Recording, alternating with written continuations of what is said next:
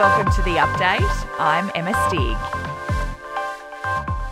While Sydney residents are waking up to their first weekend out of lockdown, hundreds of Victoria's authorised workers are out of work after missing the state government's deadline to get at least one COVID jab. Hospital staff are among those who've been stood down, while Ambulance Victoria says about 4% of its workforce is affected. Parts of Tasmania are now in a three day lockdown after a COVID positive man from New South Wales escaped quarantine. Eight people have breached South Australia's COVID border restrictions in less than 12 hours. Seven of them are now in jail, including a Victorian truck driver who allegedly spat at a police officer and pushed another at the Wolseley checkpoint near the border. Security is being reviewed for politicians in the UK after an MP was stabbed to death while meeting with voters at a church in Essex. 69 year old father of five, Sir David Amess, is the second British politician to be murdered in the past five years.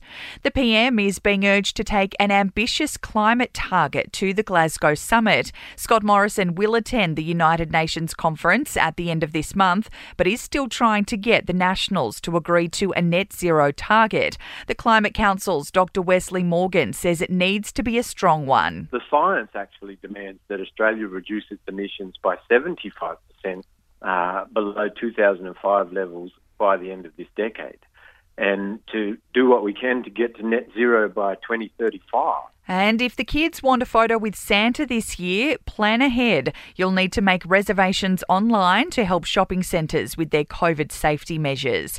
In sport, Classic Legend will be vying for back to back Everest wins in the $15 million sprint in Sydney today. Nature Strip is the favourite. Tasmania has beaten Western Australia by four wickets in their one day cup match in Perth. And the Chennai Super Kings have taken out the Indian Premier League, defeating the Kolkata Knight Riders Riders by 27 runs. In entertainment news, an aunt of Britney Spears says the way her dad Jamie treated her during the conservatorship was awful. Leanne Spears Rather has told Good Morning Britain her brother's treatment of the singer was barbaric. Jamie Spears was removed as Britney's chief guardian at the end of last month after a judge agreed he was no longer serving the best interests of his daughter. Production on Simon Cowell's new talent show, America's Got Talent Has been paused after a contestant was badly injured. Jonathan Goodwin was reportedly crushed between two cars in a daredevil stunt that went wrong.